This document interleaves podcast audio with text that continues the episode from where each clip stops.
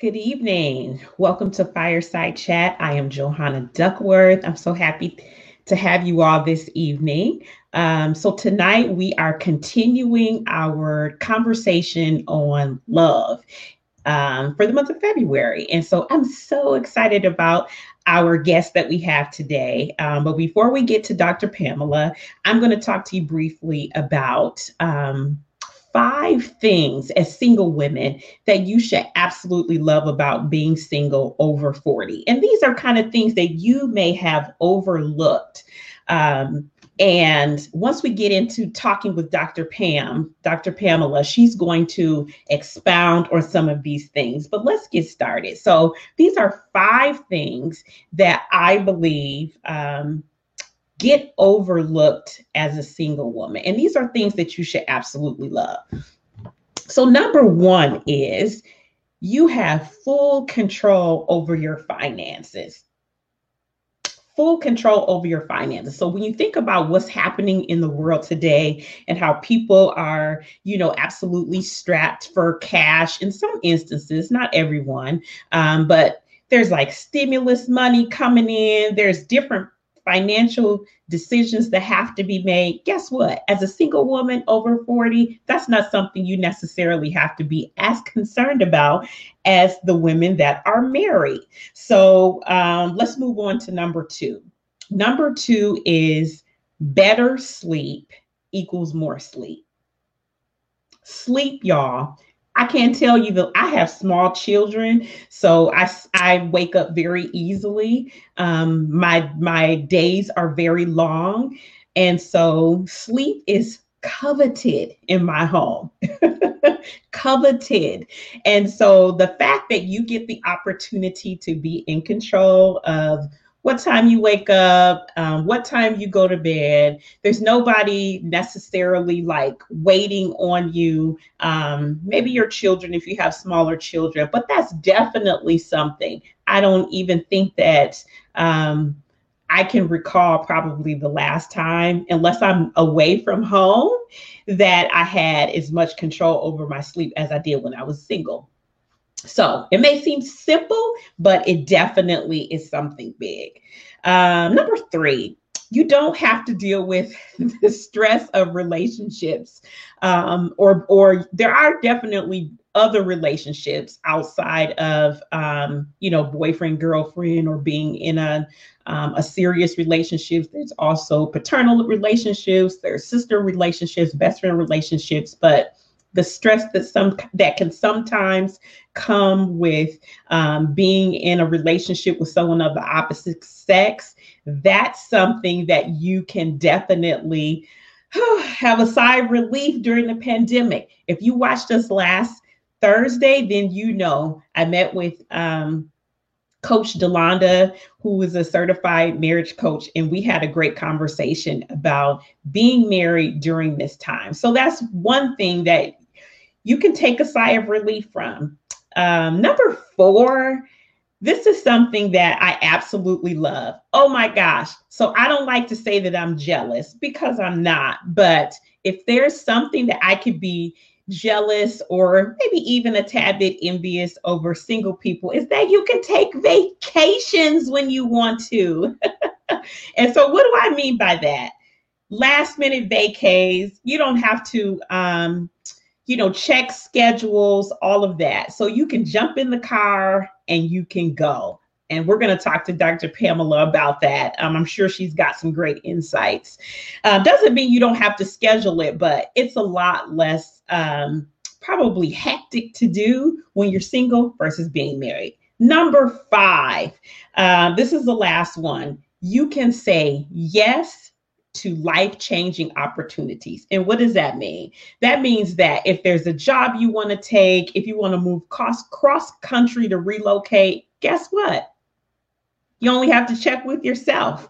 Um, and there will probably be definitely other factors that come in into play with that. But there's not a whole lot of um, agreement that you need from other people. So your children definitely logistics if you have small ones, um, or even if you have older children that are coming with you or or are impacted by um, some of those decisions. Of course, that's a factor, but you can take a job, you can relocate. Some of those things that we definitely, as as married women, um, have to think more about you don't have that challenge. And so these are just five simple things um, that you may overlook.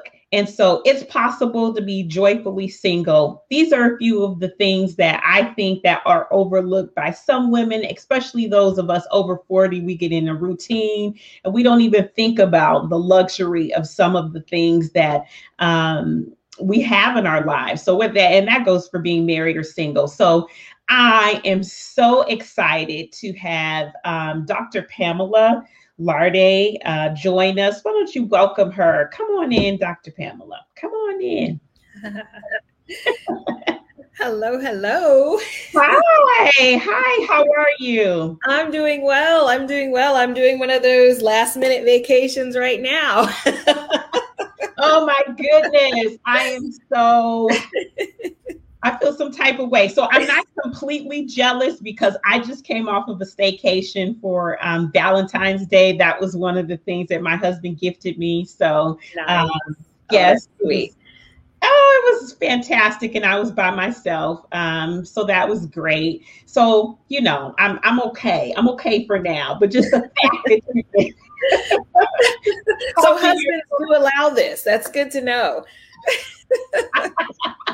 So last week I talked about, you know, um, the importance of articulating your needs to your spouse. And so I had really not been doing a good job of that. I was just kind of taking on a bunch of responsibility or just acting as though we were not in a pandemic, you know, and just living. And um, I was like, whoa, I'm stressed out.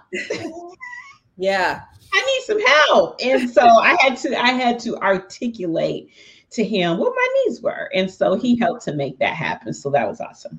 I love it. I love yes. It.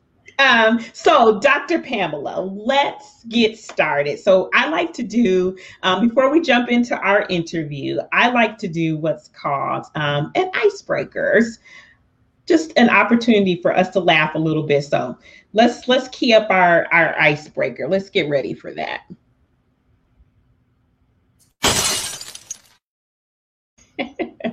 okay. So, Dr. Pamela, if you could travel anywhere, so we're talking about vacations, and I know that you're a woman that likes to travel, that you enjoy it. Yes. What if, if there was one last destination that you could pick? You couldn't go anywhere else. Where would you like to spend the rest of your days? Mm. Well, the first thing that's coming to mind is Bali because it's just it, it's mm-hmm. beautiful and there's huts on the water um, it just seems extremely peaceful i don't know enough about bali to say definitively that's where i would want to go but based on what i've seen uh, that place looks absolutely beautiful Wow. Yeah. I've never been there. Um, it is on my bucket list to go to Dubai. Um, and so I don't know, you know, like proximity, but I my. I think it's like a an India, Indo, uh, you know, I don't know. I'm not. I don't, that's sad. I don't even know where it is, but I want to go. exactly. It just feels so right, right about yeah. now, doesn't it? right. And I'm a, and I'm a, I'm kind of a bit of a, a person who loves peace and nature, so it just seems like the perfect place to sit and write. So. Yes, yes. Well, I'm I'm so excited to talk to you about writing in a few minutes. So, how about ice cream. If you were a flavor of ice cream, what would you be? I would definitely be a sorbet because I am uh, lactose intolerant, so I wouldn't want to oh. not be able to tolerate myself. so, so, I would be a sorbet, and probably more specifically a raspberry sorbet. Mm, I love that. So a little bit of sweet, mm-hmm. with strawberries of, in it. yes, Ooh, with strawberries in it. Okay. Um, my guest last week was sorbet too. Come on, sorbet. Ah. like minds. I love Delonda. yes, yes. I think that um, sorbet is a mature, it's a mature dessert, you know, and it can go with um, a number of different things very yeah. well. So I love that. So if there was a skill that you could pick up, any skill, what would it be? Hmm. Ooh, that's a good one. Um, something like skiing. Um, I probably could pick it up if I weren't too scared to try it. but I imagine it has to be exhilarating to just hold on to those things and just swoo, go down the hill. So I, th- I think it would be that. It would be skiing. Okay, yeah. cool. Yeah. Um, do you think you'd ever try it like in the near future? I, I hear that there's these bunny hills. Um, so I, I would try those. I can attest to that. I've, I've been on a bunny hill a few times. Okay. that I would try. I, I don't know. I used to be really brave and adventurous when it came to that kind of thing. And then I, I think I started realizing that injuries can happen. And I don't know. I just. you want to protect all of this, right? All of it. All of it. I am reading a book right now about how to live to 120 years. Um, and our bodies can biologically do that but you got to take care of yourself. So I'm thinking skiing might cut that short. I don't know. so. well, maybe if you had a good instructor and you were with a group of people, you know, yeah. when I had the opportunity to go, it was um, quite a few years ago, but I went with a group of people, and this was during my single days. And some friends talked me into going, and um, I was like, wait, what? You know, I was kind of of the mind like, so I don't have any friends that have been skiing, and I don't know should I take cues from that? Um, and they encouraged me to come on, Johonna, just, just go for it. And so I did. And the saving grace for me was that I had an instructor. Um, okay. We had an instructor at the place that we were at, and so they were giving us instructions. And so nice. because of that, I didn't kill myself. Okay, good. it was fun. It was great fun. okay, so last question of um, the icebreaker. Name one thing or one lesson that 2020 taught you. Oh gosh, it's so funny because I'm like, wait, is 2020 the year that COVID happened? I mean, it seems like it's so long ago. Right, right, right, right. oh my goodness. Um, 2020 uh, taught me um, about just how hard-headedly, if that's a word, strategic that I am. Um, mm. I, you know, if I I knew when we hit March and everybody was starting to close down in different states, um, I knew I was going to have to come up with a game plan for myself and my daughter um, and our household to make sure we were going to be okay. Not only were we going to be healthy and safe, but that we were going to be mentally okay. We are going to have fun with each other. Um, we have to deal with each other all day, every day. She's at home. I'm at home. How are we going to make that something that that works for us? And um, I came up with a very specific strategy, and it has worked so well. Um, she's on board, and we just we haven't knock on wood gotten sick of each other yet. You know, and it's just it's been an awesome thing. And so I think I have really learned and really solidified that when I design a strategy for survival and thriving, because it's really a thriving and surviving strategy, um, that I stick to it. I'm I'm pretty committed. I'm hard headed about it. When people try to violate it, I I hold true to my boundaries, and um, that's that's a major thing that I think I, I learned about myself.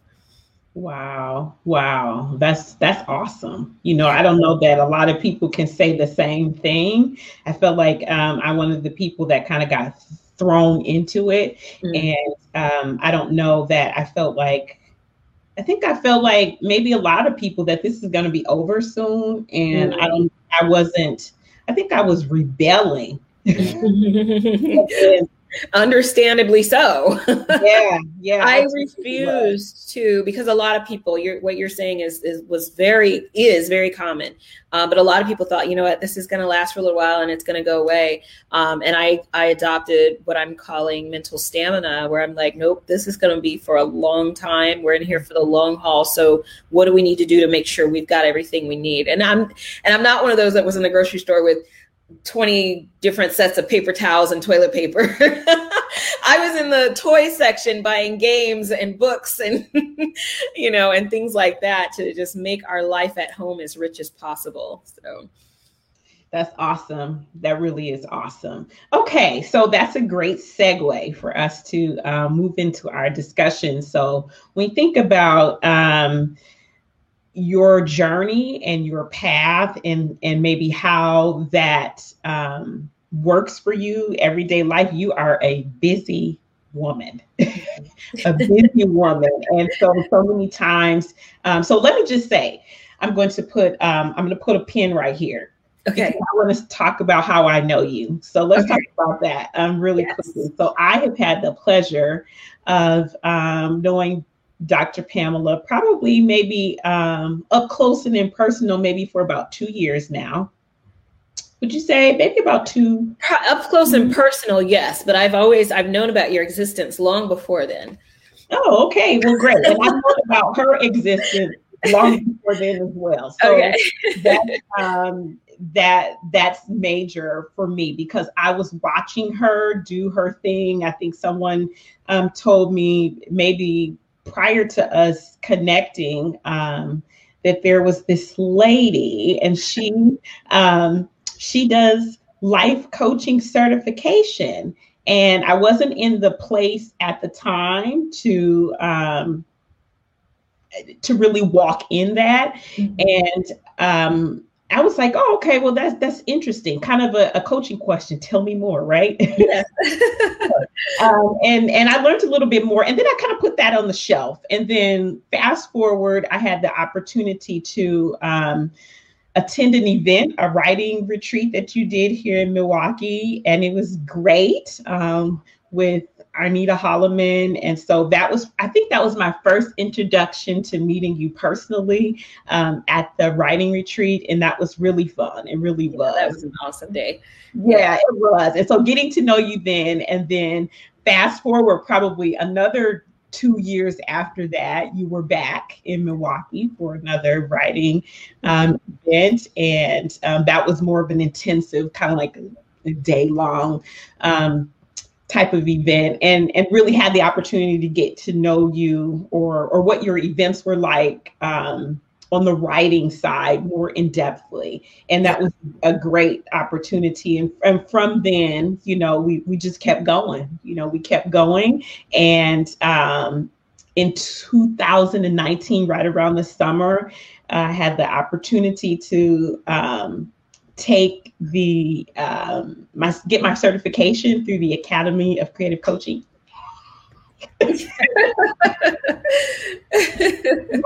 so that was a great experience. Um, and and I always tell people, you know, about it. Like I'm a creative, and I went, I participated virtually, and the fact that I could sit through the intensive uh, virtually, you know, really to me spoke to the quality of the instruction that was coming through. And, and that uh, was before we were really doing virtual in a formal manner. Um, right. Yeah. Now we're all virtual until this COVID thing goes away. right, right, right. It, it was just a great, a great program, and so I had the opportunity to um, to to really get hands on with that. And then since then, you know, I've launched a coaching business and I'm doing that. And I get the pleasure to work in the Academy of Creative Coaching as one of the phenomenal coaches. So, uh, yes, uh, really mastermind expert. yes, so that I'm, I'm still perfecting my coaching and I get the opportunity to do that with you all um, on a regular basis and put out some amazing coaches in the world. So, oh, um, yeah. yeah, yeah. And so you have a dynamic program with the Academy of Creative Coaching and um, your Tandem Light um, press writing. So let's let's start there. Um, okay. Let's start with. I, would like to start with coaching. Um, how did you get into that space? Uh, yeah, you know that's interesting because I I worked at Marquette for I don't know seven eight years in student affairs. So always working with mm-hmm. students, and you know they're coming to my office, they're plopping on the couch, and they're saying, you know my classmates were, you know, I don't know, singling me out because I am a woman who wears a hijab or, you know, just whatever it was that, you know, there were, there were all kinds of things that I worked with students on. Um, I then, uh, in between Cardinal Stritch and here, I took a job at Cardinal Stritch and then I came here to Georgia. There was something about my experience here as a professor because when I came to Georgia, I came as a professor and there was something about that experience of having students plop in their chair in tears. And, you know, because I'm a, I'm a professor of research. So that class scares a lot of people, you know, research and um, at the doctoral level. Um, and so I had, I've had a lot of tears. I've had a lot of, and I think what probably what it was was the doctoral students were coming to me with more home life challenges. Not that it's any less important than what people are dealing with at school, but it would be things like, um, you know, I just spent the whole night rocking a bottle of gin while my kids ran around naked and I didn't know where my husband was. And so I didn't get any writing done. And I'm like, okay, so what's your topic? You know, I just like, what do you want me to say to that? but I knew that I couldn't gloss over those things because you know what their topic of their paper does not matter if you can't help them through the obstacles and the challenges. So it just became really clear to me. It was i guess it was one thing to have students come to my office and ask me to deal with a situation for them because their teacher was being racist or because they had a classroom or a roommate dilemma but when I am working with students writing a dissertation, I can't just do it for them. I can't say, okay, well, hand it over. I'll go ahead and write that chapter for you and you get your rest. You know, I still had to find a way to help them get it done. And to me, that pointed to coaching even more so than the work that I did with undergrads um, in student affairs, which surprised me because I thought 10 years in student affairs, 12 years in student affairs, I know this stuff. I know how to help people through stuff. Um, but I so when that one situation I just described, she spent the night rocking a bottle of gin, and I just have this visual of oh my gosh. Um, and I went to my dean um, or department chair right after that meeting. Um, you know, I pushed a box of tissue to her and did what I could in the moment, and then I went to my department chair and I said, "Look, I think I need life coach training because everything that you know these students bring to me it's not academic issues. These are personal challenges that are blocking their academic process and i want to be helpful. And um, she thought it was a great idea and they actually paid for my certification. Um, and unfortunately i was not i did not like the certification program. I'm a college professor. I write curriculum. Um, my my doctoral work has a lot of um, positive psychology integrated into it and I just thought the curriculum of the program I went through was weak. And, and I'm, mm. I'm not going to say which one it was because I don't want to, you know, knock them, but they are still to this day trying to get accredited by the ICF. I got my um, certification in 2012, you know, and so I just thought, I can create a program that is life changing, that not just has the curriculum and checks the boxes, but that also, I mean, because coaching is just so powerful, like, mm-hmm. how can you not write a curriculum that also transforms the person that's taking the course? So that was the goal. And that's how um, I pulled a friend aside who is a psychologist, Dr. Soni Akinlade. And she and I um, just kind of pulled some materials together. We did the research, we developed the curriculum, and then we launched our first cohort probably about nine months later. And with the ICF, you have to run a cohort through before you can actually apply for uh, accreditation. So we had to run it through, and she and I taught all the classes, and we got a we got approved the first you know round. It was just, it was amazing. Wow, and I think that really speaks to just your um your level of expertise and you know what God has gifted you to do. You know the fact that she um, the other the other course that you mentioned that you took like you know the people are still trying to get their accreditation. And, and, I think they gave up because they, I've seen posts where they say, you know, the ICF is a sham or the ICF, you know, it's like, you know, it is what it is. But yeah, yeah. Oh, that's that's really amazing. It is. So so that's how you got into the world of coaching. Um, and what as a result of really something that was not a positive experience. Um, what what made you decide, you know what, now I want to not only produce the curriculum, I want to um, like certify other coaches and get them out there and create like a whole business. Because you could have, you know, well, I, if, if you wrote the curriculum and you got um, certified through the ICF, obviously, you know, you had a, a, a, goal in mind with that, but turn it into what it has become today, like what was that journey like for you? well, so let me be honest. The the the motivation to start a coaching school um, actually came from and my mom she'd get mad if she heard me giving him this credit it's, it's an ex of mine she's like he did not do that but i was i was dating somebody and that didn't pan out and he wanted to start a physical therapy school and I hmm. and and you know, and he's he was a physical therapist, and he was working on pulling the pieces together to get that done.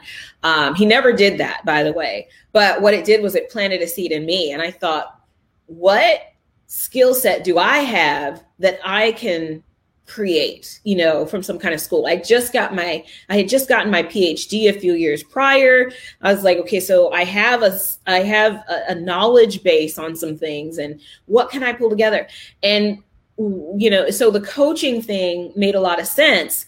Um, and honestly speaking, it was about making money. And rarely do I come up with an endeavor just to make money. But at the time, I was a single mom. I'm still I'm still a single mom, aren't I? I was a single mom. My son was in high school. I was struggling with him. He um, was I don't you know I was on the heels of a divorce and you know just thinking about all the things that he possibly experienced as a you know preteen teen going through this transition and he would come home he's a smart kid very smart kid um, he would come home with straight F's and I say what's mm-hmm. going on and he just shrugged his shoulder oh, mm, you know so I just there was nothing there was nothing I mean I even created these creative punishments where he couldn't enter his room. He had to sleep in the hallway. like I tried everything, nothing worked. So I decided I needed to send him to uh, a military school. And um, that school was $20,000 a year. I needed to find a way to make $20,000 a year to pay for his school. And that's when the coaching idea came to mind because somebody, the way the coaching school I went to works, they go to a city, they bring in 25 students, they pay about $3,000, and then they send them away and they're done. I'm like, dang, do the math. That's a lot of money. so that was the vision when I first started was to try to figure out how to put my son through this military school. Um, unfortunately, it took about five years before we started making the kind of money that would have helped me pay for his military school. So I, it didn't work for that in that timeline. And that's the nature of business. It takes time to build and grow. Um, and you learn, you learn things, and there's trial and error and all of that. So um, I, I will say that when he went to the military school, he was a straight A student. He, he was phenomenal. Um, and he's now in college. So you know it was it was totally worth it. But my intention was about making money. The journey was extremely rough. I had days where i was just like i'm shutting this down. What am i doing? I mean it was just like sometimes i would have to pull out of my own pocket to pay the team members. Um, i've had a loyal team of faculties from faculty from from the beginning. Um, and most of them maybe i think with the exception of one or two are still with us. And um and it's just it's amazing. So they have been committed and they've been loyal. So anytime i've felt like i needed to faint they've always caught me and they've always said look you go sit over there and we'll do what we need to do to keep this thing going because we're not letting this vision die. This vision is too big it's too major um, and we're not letting it happen you know? And so I, you know, I, I would be full of like, okay, whatever, you guys are tripping. Why don't you have the business then? I mean, I had all kinds of attitude, like, take it then. Um, and, you know, and I'm glad that they were there in those moments. Those moments weren't long, you know, it'd be a day, it'd be a couple of days, you know, and then I'd get back on track. But thank God I had that level of motivation and support yeah. to speak the purpose and to help me remember the purpose because you know it th- there were there were some really hard days.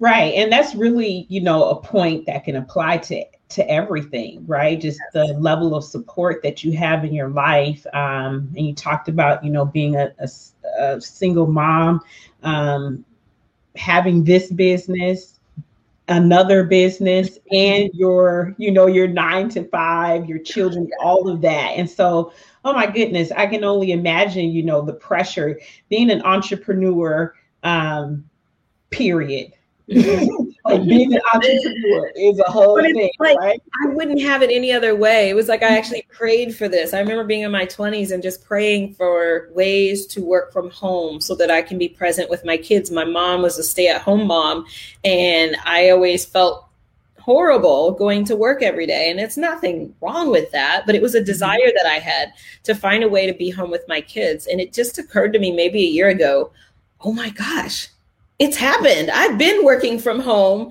for years. And, and so exactly the vision I had in, in my 20s is now what I'm living in my 40s and even really most of my 30s. Wow. Wow. So at what age um, would you say that the businesses came into play in your life?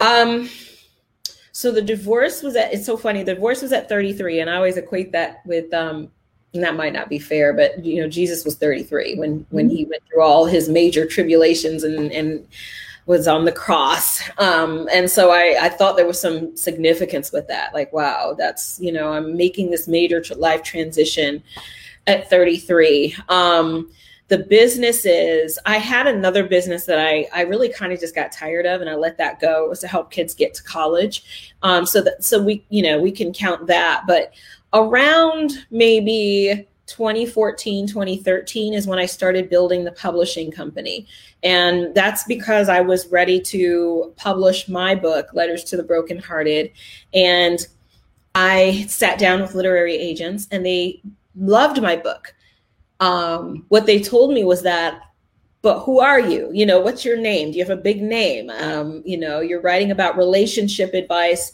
but you're not steve harvey you're not oprah winfrey. When it comes to nonfiction and books about you know self-help we have to be able to sell your name to the publisher because that's what people buy is the name.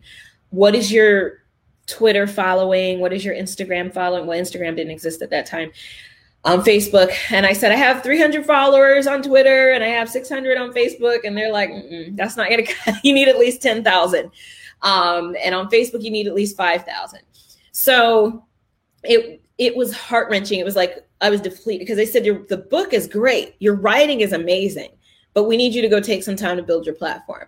Wow. Um, so I was so put off by that because I'm a purist when it comes to writing. Like I just want the writing to be good and the quality of the book and the way that it's designed all of that is important. Um, and so i decided i'm going to create a publishing company that is accessible to people who don't have those platforms um, but they're great writers and they have a story to tell and a message to put out to the world. I love that. So just in the midst of um, of you hearing the no right? Like you yeah. created your own opportunity out of that. Um, right out of that. And so that that takes a lot of grit, you know, to be able to do that. Um, so we're in the midst of life happening and you starting the business. Tandem Light was the first one that you started, I imagine, right? Is that correct? It was. It was to publish my book, and I wanted to publish mine before I tried anybody else's, just to make mm-hmm. sure I knew the entire process and that it could be done well. And and I was validated because I I I won awards for my book. I got a Positive Writers Digest and um, Publishers Weekly Review. And I thought, okay, so this is, it's done well. So we can do this. And so now let's move forward with other books. And how many books have you published to date? Um, uh, four print books. Mm-hmm. And then, um, and then I have a few ebooks that I'm, I'm probably going to delete soon. Delete? yeah, I don't know. I'm not feeling them. I can, I just want to rework them. But yeah, yeah. yeah, that's how you know you're talking to a writer. For me, it's like, girl, I'm not getting rid of that book. you know how long it took me to write that? yeah, I don't know. Cool. Yeah. Um, okay, so so keeping it moving. Um, when you're talking about your career, what was what's the highlight? You know, you've done so much, um, in what some may think um, a short amount of time. You know, there's people that are a lot older than you that haven't reached your level of um, of accomplishment. What's been your highlight? Highlight for you? So I don't say this often. And the only reason why I'm willing to say it here is because it's not in writing and, and, nobody can um, share it or anything like that. Um, but I will say the highlight for me was doing our um, taxes last year, doing our accounting and looking at our profit and realizing that we're in the multi millions. That was huge for me. That was huge for me. I, I just, and I'm still in awe when I look at the salaries that we're paying out, and I'm thinking, my company can afford to pay somebody that. You know, it just blows my mind. Blows my mind. like I just want to pause for me. like I said, I don't post this. I don't, you yeah. know, but I figure we're in a safe space. I can. yeah, yeah, we're in a safe space. Yeah, yeah. Um, that's fantastic. You know, I want to congratulate you. That's that's amazing. You know, especially during this time. Um, and yeah, ooh, yeah, yeah. So businesses are struggling right now, and I just couldn't wrap my mind around how much God has just taken care of this vision. He told me to do it, and I'm like, okay. and all the times I wanted to quit, you know, he positioned the right people around me to just keep it going. And it's like, okay, I see what you're saying now. And it, you know, it's not just right. I want to take a praise break. Glory, glory, glory, glory. Hallelujah, hallelujah. I mean, come yes. on, let's credit when credit is due. Praise yeah. the Lord. Praise you had the Lord. vision, you stuck with the vision. God put his super on top of your natural. Um, yeah, yeah. it's just yeah, yeah, yeah. Yeah, and so I, you know, I, I feel maybe a little extra joy because I'm um, a part of some of that, and just yeah. you know, my heart for you is to be happy, you know, to see the the manifestation of the work that you have put in on on many levels, and so that's a blessing it's, to me. And what's even more important is when I get messages from people about how some aspect of the program saved their life or you know how some aspect of the program transformed their career or their parenthood or their marriage. It's just like we're doing the work you know and it, it's meaningful. Yeah for sure. Um, so let's talk a little bit about um, singleness. That's really what our topic is. I can talk to you all day about the rest of the stuff. we're here for a reason, and let's stay focused. Um, so when we talk about singleness, you know, what does that word mean to you? Freedom. um, you know, it, it it really does. I mean, for some people, it means loneliness. It means failure. Um, and I think that maybe at some point in my, you know, probably in some of my lowest moments, I've felt like, you know, abandoned that, you know, and, and even by God, like what really, Lord, what's, what's happening? You know, why is this happening? And, you know, and, and so those are moments where I have to kind of pull myself up and remember where I am and why I'm where I am. Um, so I would say in general, it means freedom for me. Freedom. That's a great word. And how long did it get did it take for you to get to that frame of mind?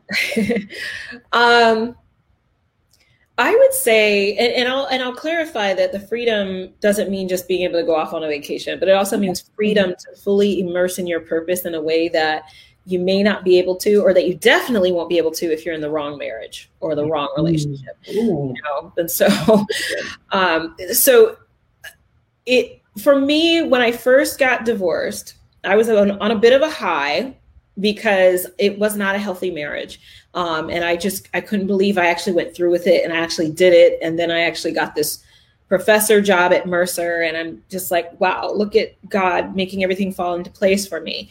I uh, was able to come here and buy my house. Things were just going really well. I thought I was going to get divorced, and I, Joya was two. My son was 11.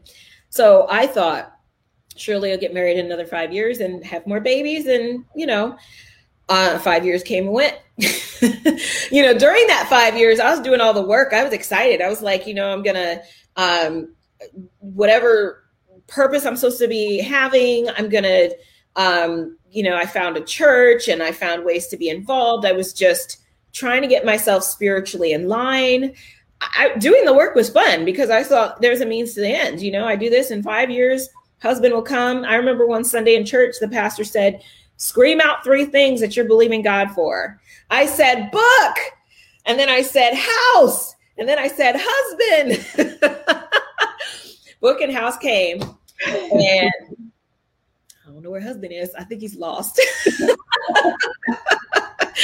so um book and two houses in fact so it's like wow we've gone so i'm 11 years divorced now and mm. um and so the process has been highs and lows because i thought five years sure i'll get my husband and then i guess i probably hit a low five six years like what is happening? What's going on? When i hit 40 i'm not sure how that math all adds, adds up but when i hit 40 i it's something in me i just got i got really frustrated. I, I, actually even started going to therapy. Like what is happening? What's wrong with me? What am i doing wrong? Um and and i at some point decided that i'm going to make this a positive experience i'm going to mm-hmm. take full advantage of this because i remember that when i was married there were things that i wanted to do i wanted when i wanted to get my phd my husband at the time basically challenged me and said, What is that going to do for our family? How is having a PhD going to financially benefit our family? I need you to go write me a report and submit it to me, and then we can decide if you get a PhD. Whoa. I didn't write the report. I just went ahead mm-hmm. and submitted my application to Cardinal Stritch. Um, but the, and the irony is, looking at my my financial gains now, I couldn't have told him then what my life now would look like. But getting a PhD, at least on my career path, most certainly resulted in financially benefiting at least my family, the family I have now. Um, so I figured at 40, that's when I made the decision to pivot away from husband's coming in five years. Remember that mental stamina I said about COVID? Mm-hmm. If you're gonna mm-hmm. you're gonna be in this, you're gonna make this great yeah. until it ends. And you don't get to choose when it ends necessarily. So you're gonna make it great. And so I started traveling once a month. I didn't have a whole lot of money at the time. And a lot of people say, well, yeah, you can afford to do that. No, I found ways to get on $15 flights and stay at you know places that really didn't cost a lot. I mean, I just figured I made it happen. People buy spend money on purses. I don't spend money on purses. I just don't. Um, I spend money on trips. so you know, so I just was very intentional about how I'm going to do this single thing. Wow, wow! And so it took some planning on your part for sure. Absolutely. Yes. Absolutely. And how did that impact your children? Um, I think they got to see a mom that wasn't depressed and down and crying or hiding in her room. Um, I've most certainly had those days. Um, I, am human. I most certainly have those days now. Um, I just know how to bounce back from that now in much better ways than before. Um, but it benefits them. and I can speak especially for my daughter because she's living it and she's seeing it with me. My son's at college. Um, but she is just like, I can't imagine you and dad being married.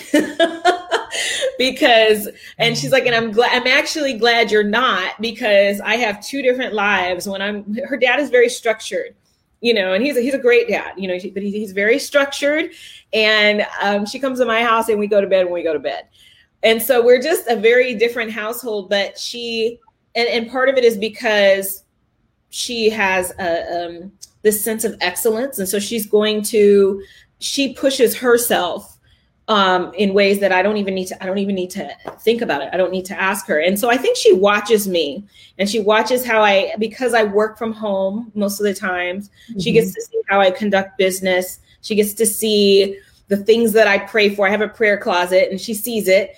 Um, and she sees wow. how those things are manifest, except for the husband part. Oh, oh, oh.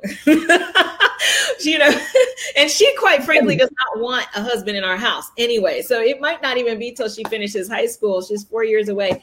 And she's just happy. She's like, I love our house the way it is. I love our family the way it is. And I'm just grateful to be able to have a middle schooler who is happy and, yes. and loves our life. Yes, yes, because that can be a difficult age. Um, yes.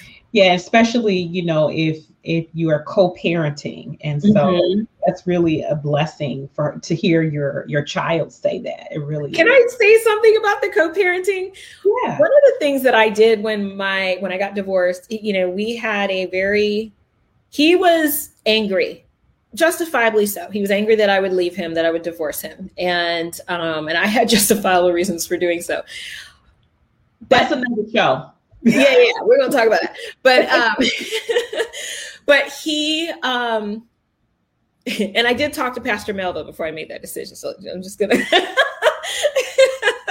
I had counsel. No, but um I was worried about his jealousy. I was worried about his temper. Mm-hmm. So I prayed, and maybe this was a bit selfish as I'm saying it, maybe it was selfish, but I prayed that he would find his wife first. I prayed that he would get married first, that he would find a spouse first, so that when somebody came along with for me, he wouldn't be so worried about what's going on in my household. And lo and behold, God sure answers all those other prayers except for the husband one. So he, so my husband, my ex-husband did get married, and there is a co-parenting situation, and and his wife is amazing. Uh, my daughter's a dancer; she's a dancer, and so I, what I'm so grateful for is that one of my biggest prayers when we got divorced is that we focus on the happiness of our daughter and that whatever we're frustrated with between each other does not get in the way of our parenting. And I'm telling you, the transformation that her father has had from the time that we got divorced to now is just amazing. He's an usher at church. Like this man wouldn't go to church. it's a totally different man. So I'm amazed the power of prayer when you have a co-parenting situation um, i couldn't argue him down. I would never win. I would never win in being more spiteful. I would never win in being more because he's better at it than me. So mm. i just i i went i went to my knees. And and that is how i think another reason why my daughter is so happy because she has parents who respect each other and make decisions jointly for her well-being that's so powerful. That's so powerful. Like we could park there for a minute. um, but you know, just to know that first of all, um, your decision was infused with prayer, and um, that it was an integral part of you know you moving forward. And I believe that the prayer that you prayed as it relates to your you know your now ex-husband um, i believe that that was wisdom that he would find you know somebody first so that you know, basically he could be minding his business. Because um, I hear what now saying. yeah, that was that's a wise woman. That's a wise woman. That's a wise woman. and it worked. It worked. Yeah, she's good too. She she's she's a she's a great co-parent as well. So that's awesome. Yeah, that's awesome. I mean, and that benefited you putting yourself to the side, right, and praying for him that he would, you know, um, remarry. Like it, it benefited your daughter, it benefited you, um, mm-hmm. and so I, I feel like that was that was wisdom. It really was. It was wisdom. And so thank God for that, right? He put that in your heart to do. Um, and you saw the manifestation of it and still benefiting from it today. Right. Right. Yeah. Absolutely. Yeah. Yeah. Yeah. That's that's a great ladies pick that that one up. That's that was, a, you know what I mean? Like the whole co-parenting thing. Um, you you put your feelings yourself where you want it to be to the side, and so I believe, you know, it's just a matter of time before that that last detail of your husband gets added to the. You know, you know. and you can move well, on to the next. Look, after you went through your list in the beginning, I'm thinking maybe I'm good. Maybe I need to stay here. Listen, I'm like, when I was going through and preparing, I'm like, oh my goodness, I don't think we even realize the, some of the things we take for granted, right? You know? Um, so yeah, absolutely. Enjoy it now. yes, Something as small as the sweet is coveted in my house. oh, I don't know what I'm gonna do when I get married. I'm gonna need counseling.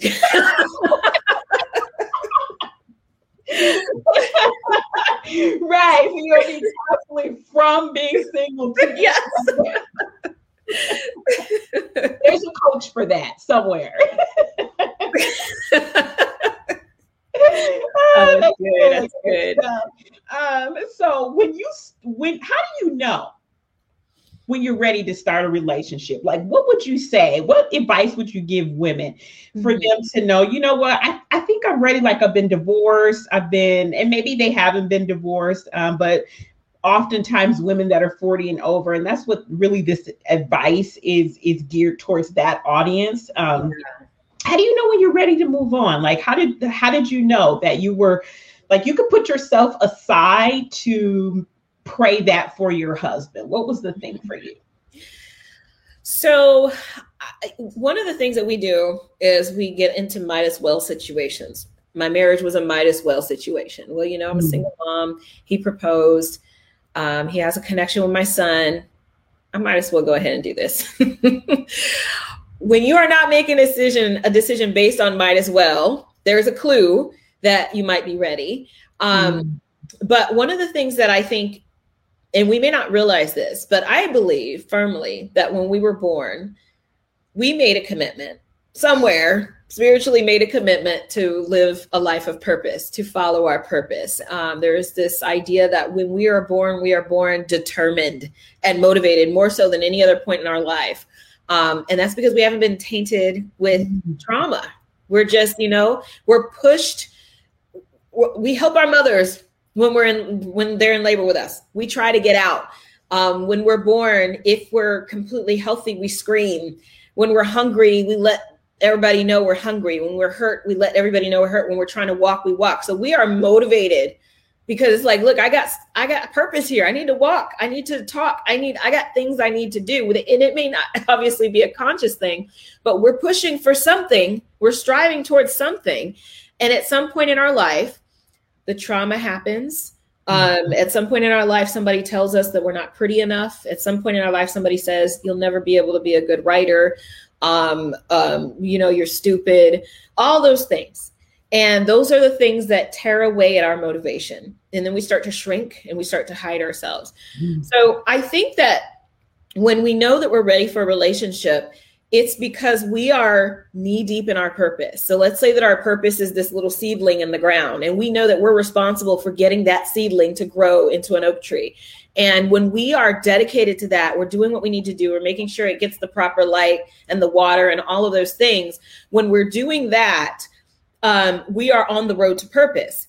When somebody else comes into our life and they start blocking the sun so that mm-hmm. our little mm-hmm. seedling can't grow, or they start kind of nudging us out of the way, like, why you always got to be over here with this stupid seedling? You know, we're not ready. This is not the right situation if you have somebody who is going to kneel down next to you and make sure that that little thing is being taken care of that that little thing is and rejoices with you when it sprouts from the ground um, that it doesn't get jealous when it becomes this big oak tree that's when you know okay this is this is the time this is when it's time for me to step forward um, into a relationship that's good that's good so your what is dating like for you now? no, just kidding. I'm being dramatic. You know, I so so COVID, I don't really date a lot. Um, you know, I I think that, and one of my friends just told me this evening. You know, he said, I think the reason why, um, you know, some of the things that people give advice to women, like the the Steve Harveys and the Stephan Labossiere, and you know all these people have all these advice for women. I always kind of like, uh, yeah, I knock it. I, I do a lot of that. I'm a hater sometimes when it comes to these male relationship experts who try to tell women what to do, um, and mm-hmm. it's because I don't think that they're really trying to advance us. I think they're trying to soothe the pain and just uh, you know and, and by finding a man well here's how you get a man. And it's like that doesn't suit that's the, all that does is soothe the pain temporarily. That does not grow us. Um, and and so I think that you know what he told me is he said I think that you're at a higher level of growth when it comes to your own self-actualization, your own, you know, living in your purpose and so forth. So w- what that means though is dating um, results in fewer options because I don't necessarily settle for people who aren't there. Um, so I can tell sometimes in the very first conversation that this isn't this isn't right. Um, and it's stuff that most people wouldn't recognize. So you know, I've had people say, "Girl, just keep you know, just give them a chance." Like uh, what? Like what, Dr. Pam? Give us an example. So. I um so you know I'm I'm business owner and I have I don't have a whole lot of time. So when I do have time, you know, and I dedicate that time you know, I think it's it's huge. So I know um, one evening I met somebody online. I tried the whole a dating app thing, and he wanted to meet me in person. And I said, you know, that would be awesome. Um, and he said, I'm going to be driving by, or I'll be in your area around eight o'clock. So if you're interested, you know, uh, or I'll just call you. And I said, okay, cool. I was at this restaurant and I was having a conference call. It was about eight o'clock, and he called me, and I was still on the conference call. I couldn't answer, and I don't know what it was. But anyway, I called him back maybe five minutes later. And he said, Well, I called you you didn't answer. and I said, Yeah, I know. I was in the conference call. My apologies, but I'm here. You know, whenever you're ready. Are you in still in the area? He said, No, I kept driving because you didn't answer the phone. And I was like, um, you know, I said, but I'm still here. You know, I was just, I couldn't answer the phone. I was on a call. And and he said, Well, you obviously don't have time for me and you know and and so it's subtle things like that so even if you know and and later he did try to call and he tried to apologize but my thing is that was our first interaction what what happens when we're living together and i have you know and so yeah i do jump to those things because if this is what you're showing me in the beginning and you're supposed to be at your best i i don't i don't give passes for things like that um, so I I am 100% aware that a large a big reason why I'm single is because I won't ride things out just to see. I won't mm. ride things out if it's a might as well. I ain't nothing else to do. I might as well just go ahead and go. I don't do that. So um so my dating in many cases are one and done. And um and uh, you know and and but i know and you know i i'll, I'll give you one more example. Um i went out with a pastor. I was so excited. I was like he's a pastor. You know this has got to be good. And um and he spent the entire time talking about himself um, he would ask me a question and then he would cut me off and continue to talk about himself. And so after a while the excitement waned and i thought you know. But i stayed on the date you know. And when at one point in the date, he told me about his daughter who um, her boyfriend was abusive to him, her, and he decided to join the police force and become a police officer so that they can do a standoff in the at the guy's house, pull the guy out of the house and beat him up. How much effort does it take to become a police officer, to plot to come to this guy's house to beat him up and then to brag to me on this date that the man can only drink out of a straw now. That sounds like Tyler Perry. Like it sounds like like I can't, I can't, I can't go any further with you. You're scary. I, I get it. He he he abused your daughter, and, and it wasn't brutal like that, but you know, I get it. You're mad, and yeah, something needs to happen to the dude, but that's your strategy. And um and you know and so and the guy just had no he could not accept that i wasn't interested anymore. Um and and as if that was enough when we got to my car he pushed me up against the car and tried to thrust his tongue in my mouth. And it's like the pastor. huh? The pastor yes! The pastor! So i just you know and i never talked to him again and this was two years ago. I just got a call from him last week. I see he's still trying and it's like and he's very handsome and he's high profile and so he can't believe that a woman wouldn't that that would would turn him down. But it's things like that. I think god makes it so abundantly clear to me. So abundantly clear. That i can't even deny it. Even if i was to say you know what? He was just handsome and maybe i should just go out and just have a meal and i can't I can't even do that. It, it is so obvious. I would be the wife sitting in the front row of the church that he beat up all the way to the church and then makes this masterful, you know, sermon. I right, right, right. And you know, I used to um, spend some time like sowing into younger women that was single and one of the my main pieces of advice was get divorced before you get married.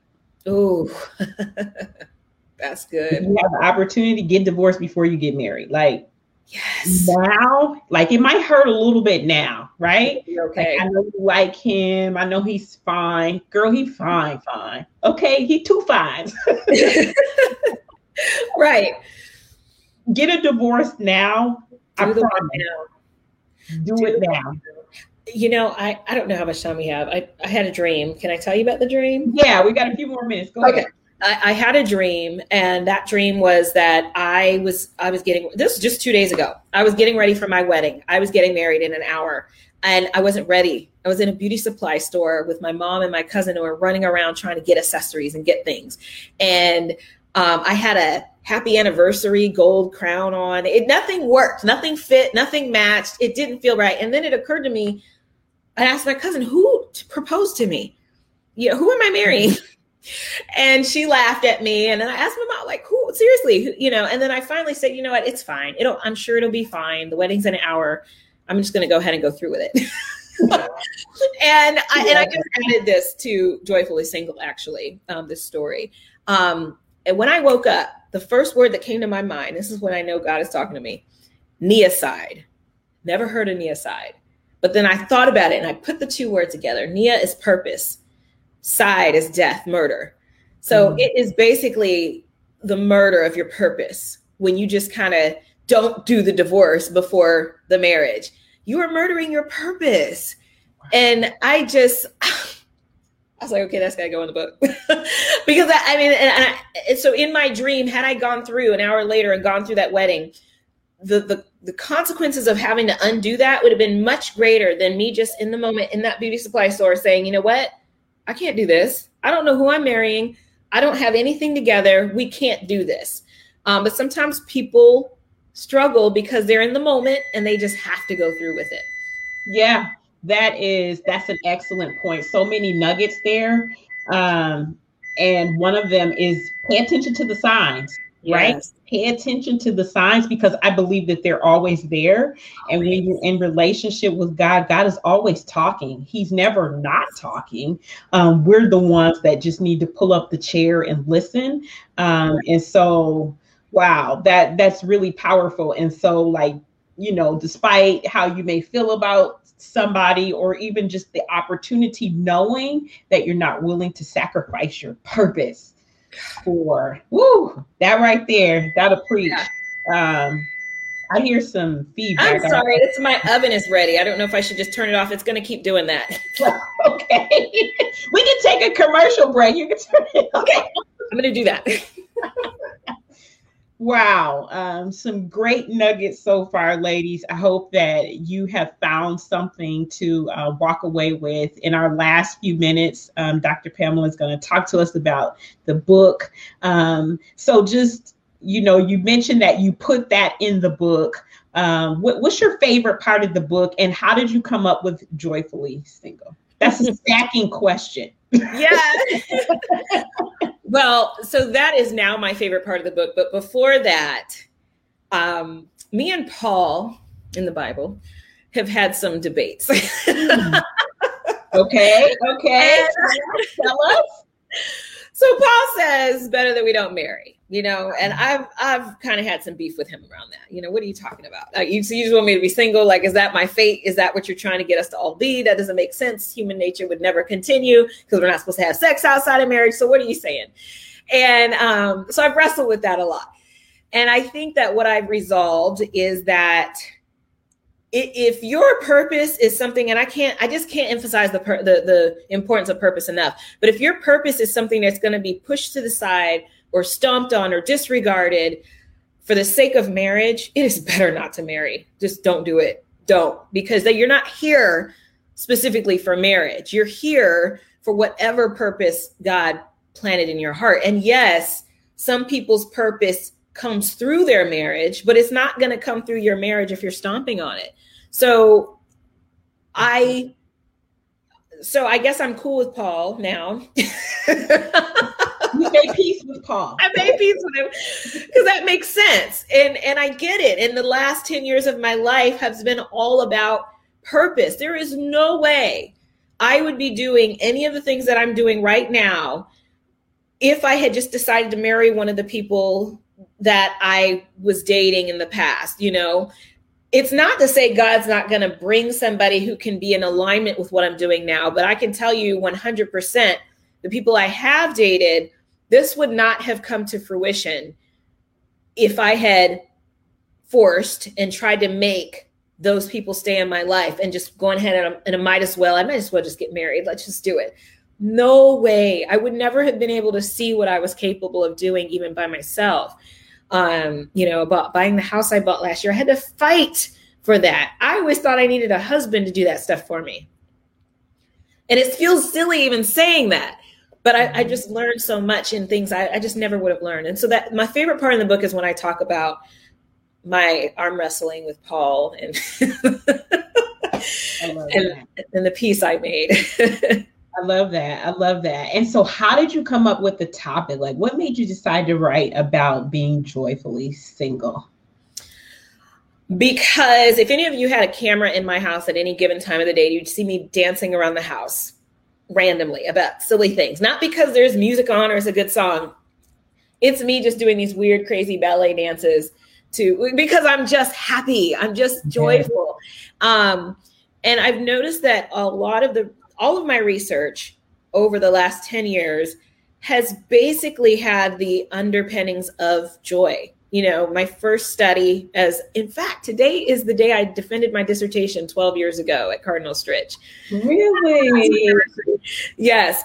And that was about how people become the first in their family to go to college that's joy. That is a, a, a manifestation of joy.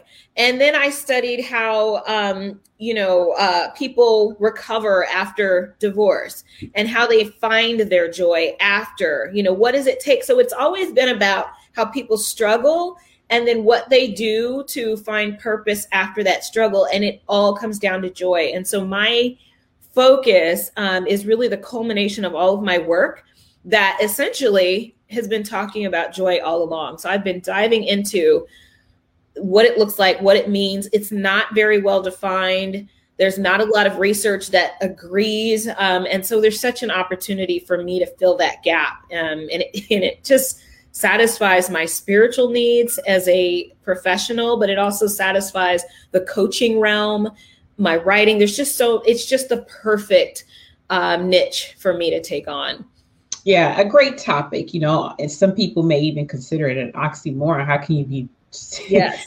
joyful and single? Um, but I think that it's it's a perfect thing to um, discuss, especially from like including your research that you've done all over the years, and you know, putting the spiritual aspect on it to just to talk about like that's really the place that we're supposed to be. Um, yeah. And another another um, piece of advice that I would give my my millennial girls, my singles, um, mm-hmm. single ladies, would be just that you know I don't believe that I've never been of the mindset that marriage is supposed to complete you.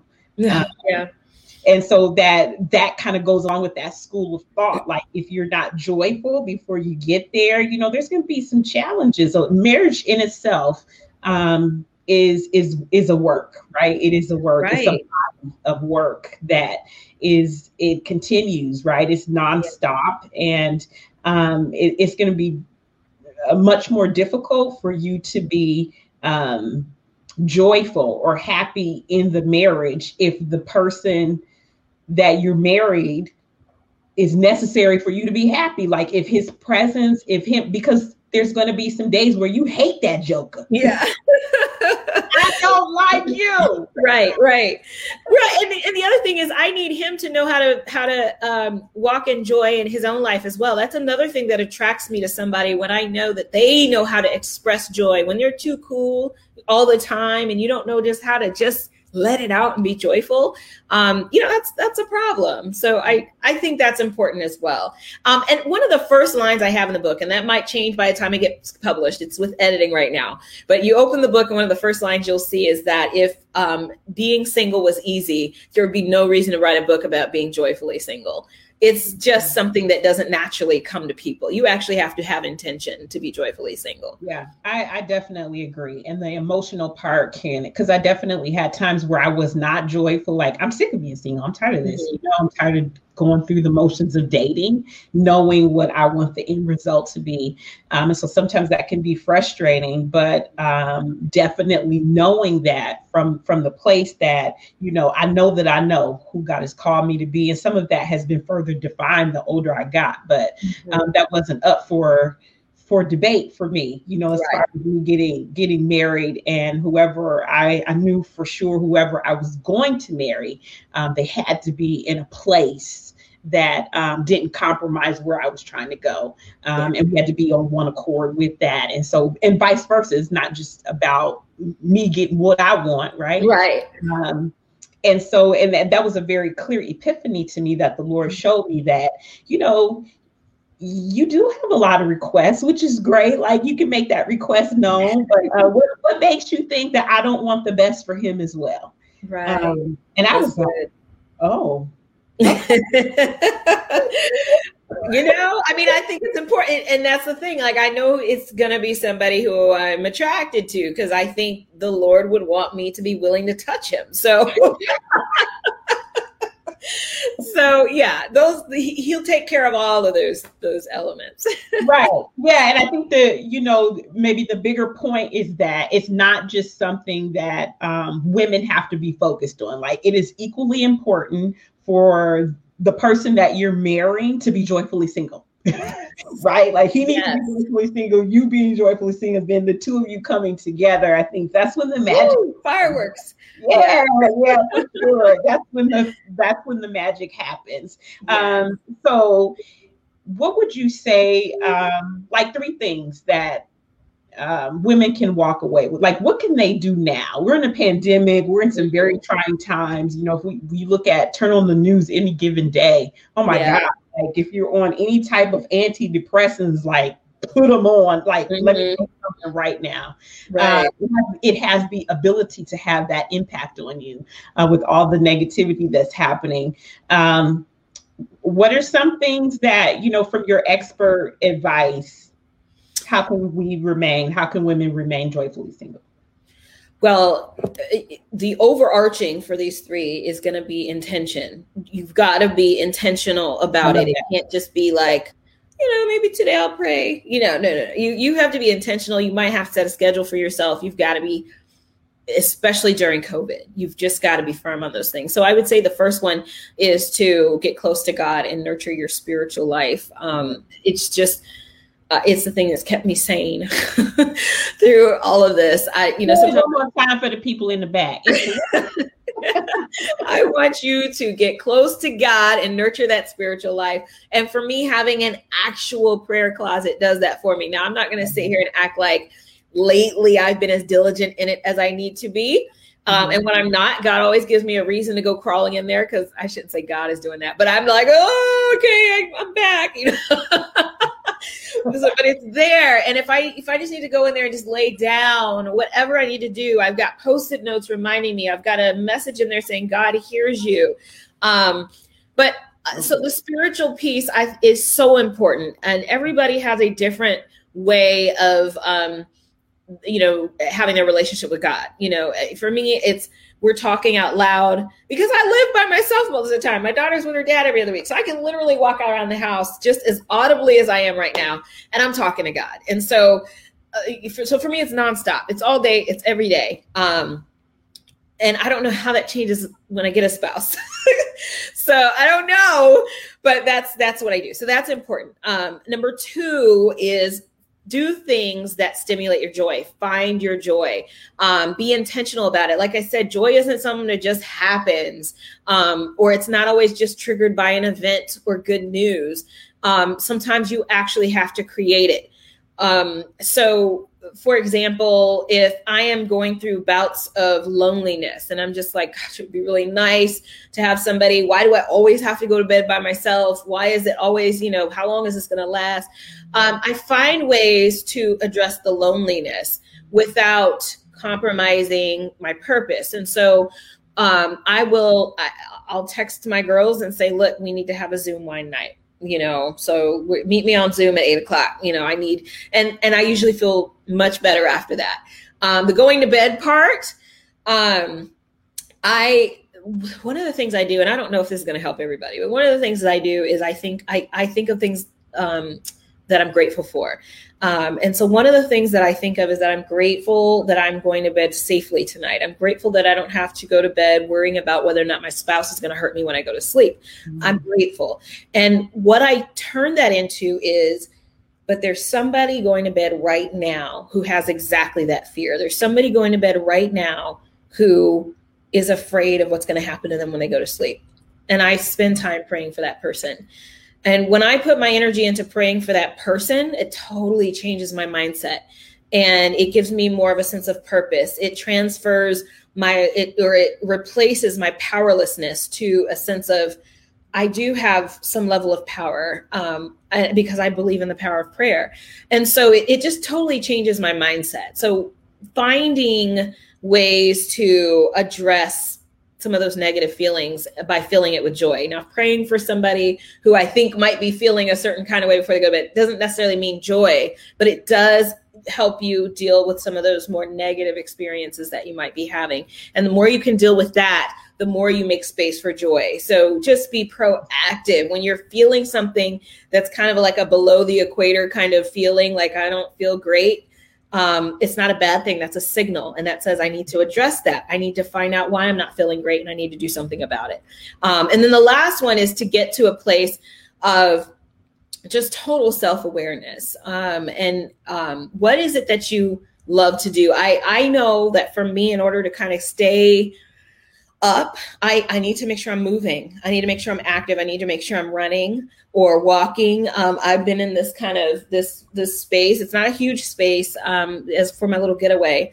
Um, yesterday it was was it yesterday or today cold and rainy. I was like, I'm not going out there to walk, and I just paced myself around this place until I hit my 10,000 steps. And I'm like, whoa. So, but I need that. And so what is it that you need to keep your energy, to keep your blood flowing, to, to, so that you're just not like a blob, a lump on the log, um, but that you're actually lively and active because that as well is going to keep you, um, you know, safe and sane. So, you know, just, making sure that you're taking care of yourself, that you have people around you, that you're making sure your spiritual life um, is solid because sometimes the spiritual life is that thing when nothing else is, there's no friends around, there's nothing joyful seemingly around you. You got to be able to talk to God and find some greater meaning behind what's happening in your life. That's good. That's good stuff, Dr. Pam. Um, when when will the book come out? When can we expect that out? Um, we're looking at fall. So okay. right now it's in um, editing, and like I said, I just added another piece yesterday. I need to stop looking at it, but um, but yeah. So we're looking at fall um, for that. Wonderful. Well, I'm so grateful that I got a chance to be one of the first to talk to you about the book. The first. The first. oh, yay. yes. Oh, that's good stuff. Good stuff. Um, so, Dr. Pam, how can people find you? Um, so I am on um, Instagram as, as, Empowered Writer and um, Instagram, Twitter, everywhere I'm Empowered Writer. Um, Clubhouse, I'm Empowered Writer. I'm that everywhere. Um, and Facebook is just Pamela Larde and um, or Dr. Pamela Larde. You'll find me there too. I have two pages, but yeah, that's that's the best way to reach me. Wonderful. And then she's also got these great organizations the Academy of Creative Coaching, um, Tandem Light. Um, you can definitely check those out if you're looking to author a book. Um, she's got a great team of people that that can help you with that process and um, the academy for becoming certified as a as a coach that was definitely one of the best decisions that i made i think in this um, juncture of my business it has served me well and um, and I'm continuing to grow from it and evolve. Just and so anyway, I, I could go on and on, but I just want to thank you so much for taking the time out of your schedule um, on your vacation, your staycation, vacation, uh, to talk with us to this evening. I had a great time. It was like we were just you know, sitting back having a great conversation. I love it. Which is one of the things I love about Fireside Chat. Um, yeah. So thank you so much. Thank you everybody for listening. Um, like, subscribe, all that stuff that people say. um, but lifestyle is here to represent the woman 40 and over. There's so much greatness in us, so much, so many great mm-hmm. things to do. Um, and I believe that we can be better. Uh, we are a community that can be better. We have so much to offer the world and um, keep living life in style. We'll see you next time.